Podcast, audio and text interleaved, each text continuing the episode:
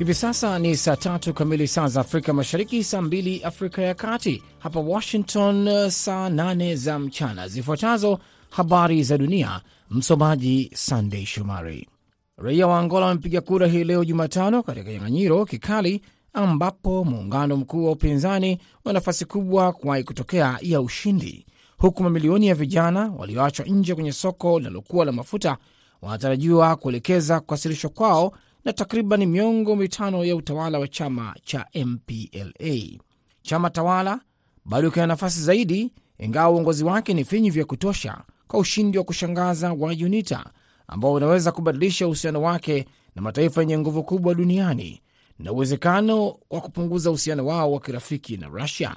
Tangu uhuru kutoka kwa Ureno mwaka 1975 Angola imekuwa ikiendeshwa na chama cha zamani cha Marxist People's Movement for the Liberation of Angola MPLA kilichoongoza tangu mwaka 2017 na Rais Joao Lourenco, lakini uchunguzi wa Afrobarometer wa mwezi Mei unaonyesha National Union for the Independence of Angola's UNITA, muungano wa upinzani unaongozwa na Adalberto Costa Jr ukiongeza sehemu yake hadi asilimia 22 kutoka asilimia 13 mwaka 2019.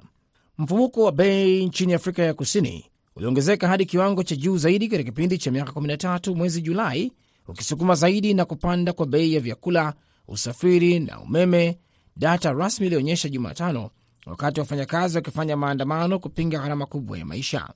Bei za bidhaa zilipanda kwa kiwango cha kila mwaka cha asilimia 7.8 mwezi Julai kutoka asilimia 7.4 mwezi Juni, shirika la takwimu la taifa la Stats SA lilisema katika taarifa yake.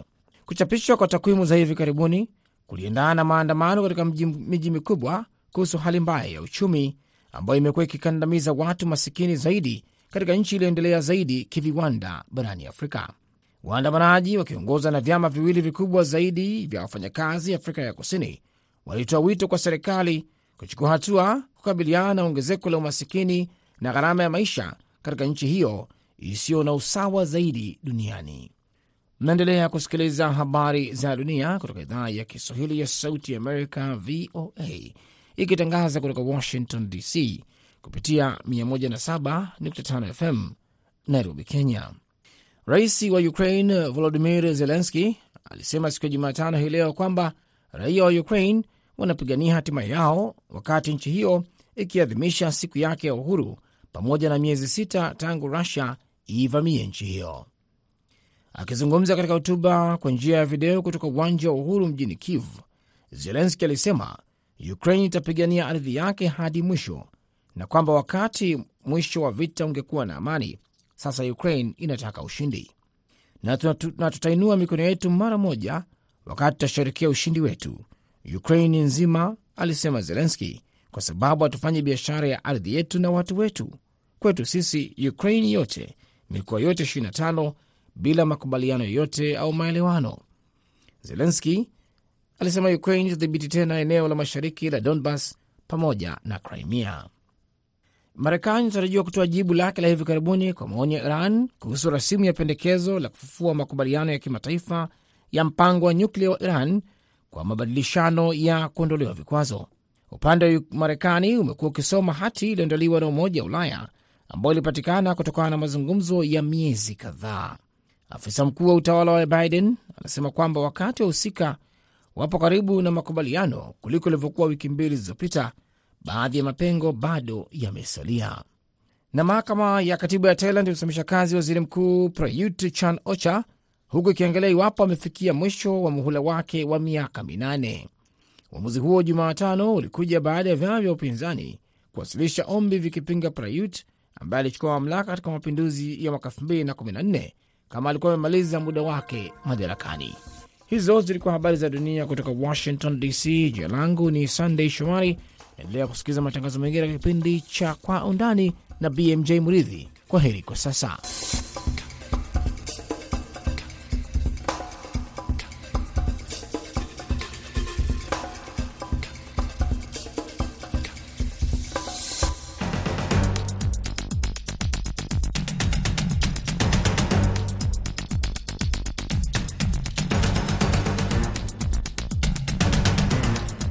Hii ni Kwa Undani kutoka idhaa ya Kiswahili ya Sauti ya Amerika, moja kwa moja kutoka hapa jiji kuu la Marekani, Washington DC, kipindi ambacho huangazia ripoti zinazogonga vichwa vya habari, tukipekuapekua, kuchimbua na kukupa maelezo ya kina zaidi kuliko ilivyo kawaida.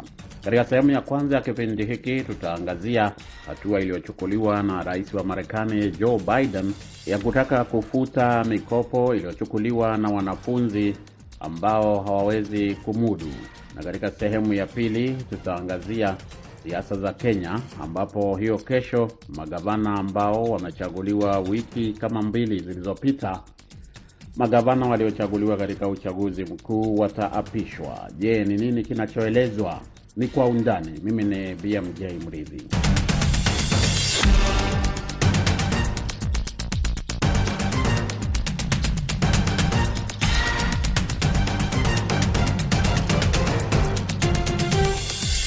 Wizara ya elimu ya Marekani imetangaza kwamba imetoa zaidi ya dola bilioni kumi za msamaha wa madeni ya wanafunzi kwa wafanyakazi wa umma, programu ambayo kufikia sasa ndio imeingia mwezi wa kumi tangu ilipoanzishwa.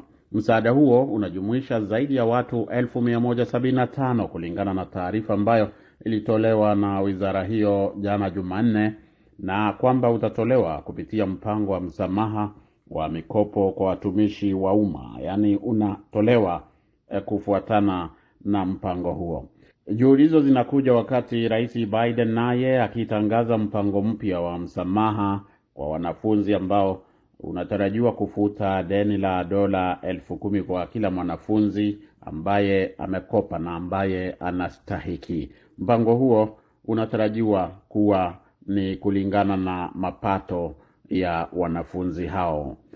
Uamuzi huo umewekwa ama umekuwa ukitarajiwa sana, lakini kuna uwezekano wa kuanzisha dhoruba kali ya kisiasa baada ya kutangazwa, huku Rais Biden akikosolewa tayari na Warepublican ambao wanapinga msamaha wa deni eh, juu ya wasiwasi hususan wa mfumuko wa bei. Nao pia waliberali fulani katika chama cha Democratic na wale walio kwenye mrengo huo wakisema kwamba hawaoni kama msaada huo unatosha kwa wale wanaostahili. Wizara ya elimu ilitangaza mabadiliko ya muda katika mpango huo uitwao PSLF mwezi Oktoba, na iliruhusu wakopaji kupata mkopo kwa programu tofauti za mikopo ya wanafunzi na wakopaji wanaofanya kazi katika nyanja au katika sekta ya utumishi wa umma tangu mwaka elfu mbili na saba ili wastahiki kupokea msamaha kama huo. Katika taarifa yake, waziri wa elimu Miguel Cardona amesema kwamba mpango huu wa PSLF utakuwa wa manufaa kwa wafanyakazi wa utumishi wa umma ambao wameona awamu zilizopita za mpango huo kwamba hazikuwanufaisha.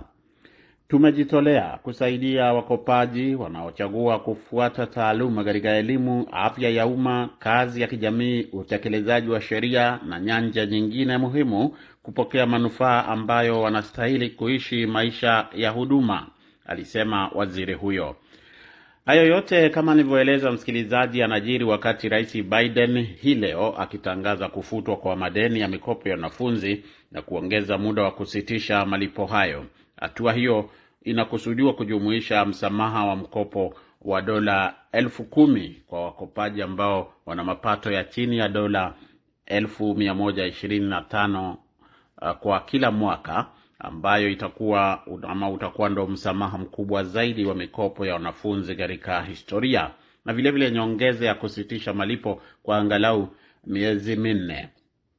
Muda mfupi ujao tutakuwa tukizungumza na mchambuzi wa maswala ya siasa za hapa Marekani na maswala ya kijamii pia, Dr. Timothy Sadera. Naona tayari ameshaingia kwenye laini ya simu, lakini nieleze tu kifupi kwamba mpango huu wa PSLF pia ni sehemu ya dola bilioni thelathini na mbili za mikopo ya wanafunzi ambayo tayari imeshasamehewa na utawala wa Biden kupitia programu zilizopo za serikali kuu, na wakopaji wanaostahiki wanapewa hadi Oktoba 31 mwaka huu, msikilizaji, kutuma maombi na kuunganisha mikopo yao kuwa ni mikopo ya ujumuishaji wa moja kwa moja na pia kuthibitisha kwamba wamehitimu ili kushiriki kwenye mpango huo wa PSLF. Sasa moja kwa moja nimlete Dr. Timothy Sadera anajiunga nasi kutoka Atlanta, jimbo la Georgia. Dr. Sadera, kwanza wewe e, ni mwalimu, mkufunzi, mhadhiri, umekuwepo kwenye sekta hii kwa muda mrefu. Kwanza nipate hisia zako baada ya kusikia yale ambayo Rais Biden anayafanya hivi leo, labda pia na uzungumzie kwa kifupi hayo ambayo yametangazwa na Wizara ya Elimu ambayo yanahusu moja kwa moja wafanyikazi katika sekta ya umma ambao pia huenda wana mikopo waliochukua kama wanafunzi. Nashukuru sana kaka. Um, ama kweli ndiyo nimehusika katika sehemu hizo. Uh, lakini kwa umbali naweza kutazama ukiwa ni wakati muhimu sana wanaosubiri watu wengi, manake alisema polipo kama halipo lipo njiani laja. Kwa hivyo jambo hili limekuwa likitarajiwa kwa wengi. Aa, haswa tukikumbuka ya kwamba wakati Biden alipoingia hatamu yake uongozini aliahidi ya kwamba atawasamehe wanafunzi madeni, ambapo tukiangalia hapa Marekani kuna wanafunzi kama waliopitia shule za vyuo vikuu kama milioni arobaini na tatu ambao mpaka sasa hivi wanadaiwa uh, deni hii. Dr. Sadera, umesikia katika utangulizi wangu hapo nikisema kwamba pamoja na faida hizo umezitaja na ambazo pia Rais Biden anazieleza, Wizara ya Elimu inaeleza, lakini tayari kuna mvutano. Wameita uh, nilikuwa naangalia magazeti ya hapa, magazeti ya mashirika makubwa makubwa hapa ya uh, habari e, jinsi yalivyoandika, yanaita dhoruba ya kisiasa, dhoruba ya kisiasa ambayo inatarajiwa na tayari imeshaanza. E, unadhani ni kwa nini? Ungefikiri kwamba kila mtu anafurahia kwa sababu wanafunzi hawana e, kuegemea, wanakuwa wapo kwa wa Republican, wapo pia kwa wademokrati na wengineo. Kwa nini sasa tena? Uh, kwanza kaka, tuchukulia kwamba hili jambo limekuwa la siasa miaka mingi. Kwa mfano uh, iwapo Rais Biden kweli atawasamehe watu pesa kiasi hiki, watu wengi watamfurahia, na haswa wale vijana vijana watamuunga mkono.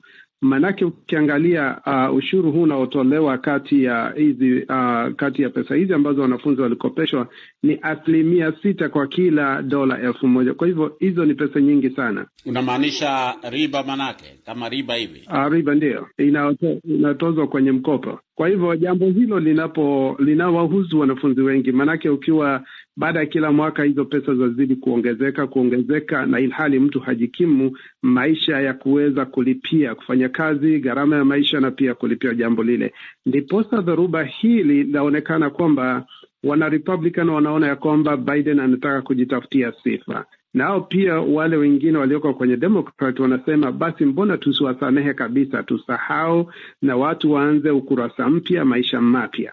Kwa hivyo kuna wale wanaunga mkono watu wasamehewe kabisa, sio elfu kumi tu peke yake, lakini wasamehewe mkopo wote, maanake ule mkopo umezidi. Na jambo hili linalokuwa ni dharuba ni kwamba Senate lazima ipitishe uh, sheria hiyo kusema ya kwamba rais awasamehe wote. Kwa hivyo rais hatatoka kusema ya kwamba atawasamehe, maanake asilimia ama toza hizi zinazotozwa na wanafunzi ziliamuriwa na Senate. Kwa hivyo Senate lazima yenyewe iketi na wapitishe waamue ya kwamba sasa hivi mamlaka ya rais hawezi akawasamehe wanafunzi gharama yote.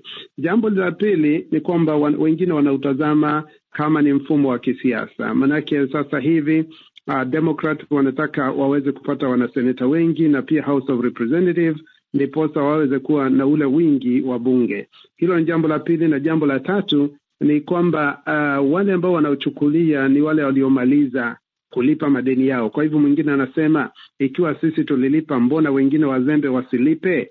Uh, mbona inakuwa ya kwamba hawataweza kulipa? Kwa hivyo je, tutarudishiwa pesa zetu sisi, sisi ambao tulilipa? Kwa hivyo mambo yale tunatarajia kwamba utayaona yakifika kwenye mahakama kuu. Ni kushukuru sana Dr. Timothy Sadera, muda wetu ndo umekwisha. Najua ni swala ambalo kwa hakika hatujaona mwisho wake na tutaendelea kulifuatilia na ni suala ambalo linaweza kuzungumziwa kutoka pande nyingi e, lakini shukran sana Dr. Timothy Sadera kwa kushiriki hivi leo katika kipindi chetu cha Kwa Undani. Nashukuru msikilizaji. Timothy Sadera, mchambuzi wa siasa za hapa Marekani. Dr. Timothy Sadera anatukamilishia sehemu ya kwanza ya kipindi Kwa Undani, lakini Usiondoke kwa sababu nitarejea na sehemu ya pili ya kipindi hiki muda si muda.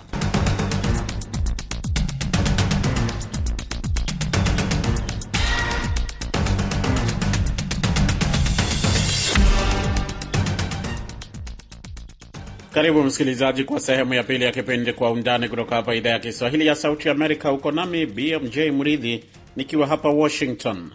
Magavana wapatao 45 wanatarajiwa kuapishwa hapo kesho nchini Kenya, huku kukishuhudiwa tayari shamra shamra za hapa na pale, wakati wakijiandaa, wengine wakiuliza, je, pesa hizo zinazotumika zinafaa kutumiwa kwa sababu hiyo au sababu zingine? Ili kupata mengi zaidi tuungane na wenzetu Salma Mohamed na Liberty Collins Adede wakiwa Mombasa. Asante sana BMJ. Kama ulivyodokezea, ni kwamba ndiyo shamra shamra zinaendelea katika maeneo mbalimbali mbali nchini Kenya, majimbo kadhaa yakijiandaa kuwaapisha magavana waliochaguliwa katika uchaguzi mkuu uliokamilika. E, kati yao ni magavana 28 ambao watakuwa wanachukua kiapo hapo kesho kabla ya kuanza kuhudumu kwa kipindi cha miaka mitano ijayo. Cha kufurahisha sana katika uchaguzi wa amu hii, wanawake saba ni miongoni mwa waliochagulia kupitia kura kuchukua nafasi za ugavana katika majimbo mbalimbali mbali nchini Kenya, na hilo imekuwa ni shime kubwa kwa wapiga kura nchini Kenya. Katika magavana wateule 45 katika mirengo ambayo iliyoshiriki katika uchaguzi, mrengo wa Kenya Kwanza ilipata magavana wateule 22 na upande wa Azimio ukapata magavana wateule 23. Uh, utakumbuka kwamba katika magavana hao 45 wateule bado tunatarajia magavana wengine wawili kutoka uchaguzi ambao unatarajiwa siku ya Jumatatu maeneo ya Kakamega na vile Mombasa. Lakini katika kuapishwa kwa magavana hao tunajua kwamba kisheria hatua ya kumwapisha gavana mteule inafaa kufanya katika sheria umma mbele ya jaji wa mahakama kuu. Historia ya mfumo huu mpya wa ugatuzi nchini Kenya ni chini ya katiba mpya ya Kenya ya mwaka elfu mbili na kumi ambao ulibadilisha kabisa sura ya siasa za taifa la Kenya. Nafasi hiyo ya ugavana katika majimbo ya Kenya imeonekana kuwa na nguvu sana ikilinganishwa na nafasi zingine.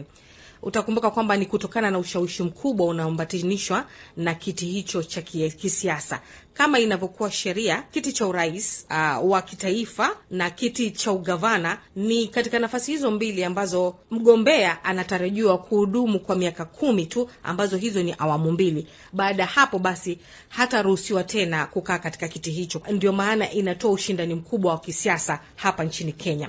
Moja kati ya majukumu makuu ya gavana kulingana na katiba ni kuwakilisha jimbo katika ngazi za kitaifa na kimataifa, kupanga na kutoa mwelekeo wa matumizi ya fedha kutoka kwa serikali kuu kwa ajili ya maendeleo ya kaunti na kuhakikisha rasilimali na mali asili za jimbo husika zinawafaidi wananchi na, kadhalika. Kwa hivyo kiti hicho kina umuhimu mkubwa katika mtizamo huo wa sheria na miongoni mwa wale watakaokula kiapo hapo kesho ni gavana Fatma Achani ambaye yeye ni gavana wa jimbo la Kwale, huyu akiwa ni mwanamke wa kwanza kuhudumu katika jimbo hilo kama gavana na pia eneo la pwani ya Kenya kuhudumu kama gavana. Tumezungumza naye kwa simu na kwanza tumemuuliza amejiandaje kwa ajili ya shughuli hii nzima na anajisikiaje. Nam, shukran sana. Sasa hivi tuko katika matayarisho ya uapishwaji kesho, ijapokuwa kwangu hii ni mara ya, ya tatu kuapishwa kwa sababu nimeapishwa mara mbili kama naibu gavana na sasa naenda kuapishwa kama gavana. Kwa hivyo excitement nyingi ni ya wale wafuasi wangu, lakini kwa mimi ni jambo la kawaida kwa sababu yale matarajio ambayo yanafaa kesho ndio muhimu. Wewe ni miongoni mwa magavana saba mliochaguliwa nchini Kenya eh, kupitia kwa kura. Sasa ni jambo ambalo limekuwa tofauti na uchaguzi uliopita. Ina maana gani katika siasa za Kenya? Na maana hii inaonyesha kuwa Wakenya wameanza kuembrace na uongozi wa mwanamke, na hii imeletwa kwa sababu ya wale viongozi wanawake ambao wamechaguliwa, wameonyesha kuwa ni wakakamavu na ni waaminifu. Kwa hivyo pia imeendelea kujenga imani uh, Mkenya ya kuwa mwanamke pia ana uwezo kama vile ambavyo mwanamume ana uwezo. Kuna matarajio mengi sana kutoka kwa wakazi wa jimbo la Kwale na eneo la Pwani. Labda unatarajia kufanya nini tofauti na mtangulizi wako? Uh, matarajio ni mengi na pengine sitofanya tofauti zaidi, lakini ni kuboresha zaidi yale ambayo tumeyafanya tukiwa pamoja na Mheshimiwa Mvurya kwa kipindi ambacho tumekuwa nacho. Yeyote ambaye ataangalia mtazamo wa kaunti ya Kwale pale tulipokuwa awali na pale tulipofika, tumepiga hatua. Kwa mfano, tumejenga hospitali za kutosha, inafaa niboreshe uh, zile hospitali ambazo tumezijenga. Ama masuala ya elimu niweze kuyaendelezesha. Uh, masuala ya maji, masuala ya barabara, masuala ya uchumi tuweze kuyaendelezesha. Kama mzoefu uh, wa utawala huo wa na afisi ya gavana, wewe kama mwanamke, labda umejipanga vipi kukabiliana na changamoto ambazo zinamkumba mwanamke haswa katika nafasi kama hiyo? Uh, niseme kwanza, kitambo nichukue hiki, nimepitia changamoto nyingi. Uh, wakati wa kampeni hakuna matusi yenye sija- sijapitishiwa na hakuna neno ambalo alijazungumza kunihusu, hakuna intimidations ambayo sija, na nina imani kwa sasa hivi kuna watu wengi wananiangalia kama nitaweza. Kwa hivyo mimi nafaa nifanye double ya vile ambavyo mwanamume anafanya, mimi nifanye double ili niwaoneshe na nionyeshe kuwa mwanamke anaweza. Kwa hivyo natarajia challenges nyingi, na si challenges za watu wa nje peke yake, hata katika ofisi na imani kuna wafanyikazi wengi ambao wataniangalia kama mwanamke. Kwa hivyo pia niwe tayari kuwa nitakumbana na challenges ndani na nje ya serikali. Tukushukuru sana na kukutakia kila la heri kwa siku yako kubwa na utawala wako unaokuja. Namshukran sana. Huyo ni gavana mteule wa jimbo la Kwale, Fatma Achani, ambaye atakuwa nakula kiapo hapo kesho. Salma, ingawa kuna sherehe na mbwembwe sehemu nyingi nchini Kenya kwa ajili ya hafla hii, mkaguzi wa mahesabu wa Kenya Margaret Nyakango analalamika kwamba majimbo hayo yameulizia kiwango kikubwa sana cha fedha kutekeleza sherehe hizo za kuapishwa magavana. Kulingana na gazeti la The Star, inadokeza kwamba majimbo kama vile Nairobi, Trans Nzoia, Machakos, Homa Bay yameulizia kati ya dola laki moja na sabini na dola laki mbili na ishirini kwa ajili ya shughuli hiyo, majimbo mengine yakiulizia kati ya dola elfu kumi yaani shilingi milioni moja za Kenya.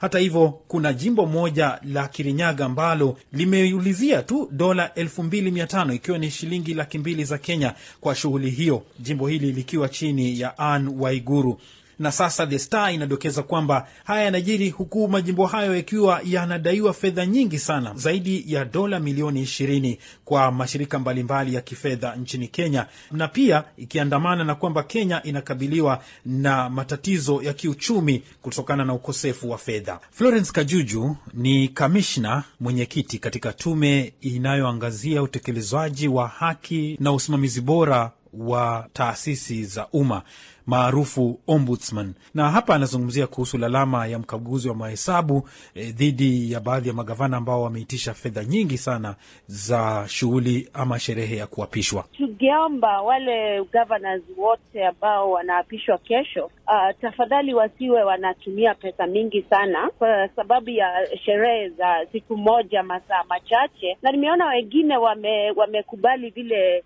Auditor General amesema. Nimeona kama uh, Excellency Governor Simba Arati ambaye alikuwa amechorewa budget ya 57 million amepunguza, nafikiri ikafika kama milioni tatu, na nimeona pia gavana wengine wamepunguza hiyo uh, budget ikafika milioni moja. Kwa hivyo naona wame, ni kama wengi wamesikiza wito Auditor General na wakapunguza ile bajeti yao sababu saa hii wanakuja kwa ofisi, wanakuja kujipanga, wanakuja kuleta kutimiza ile uh, manifesto zao ambazo walikuwa nazo wakati wa kampeni.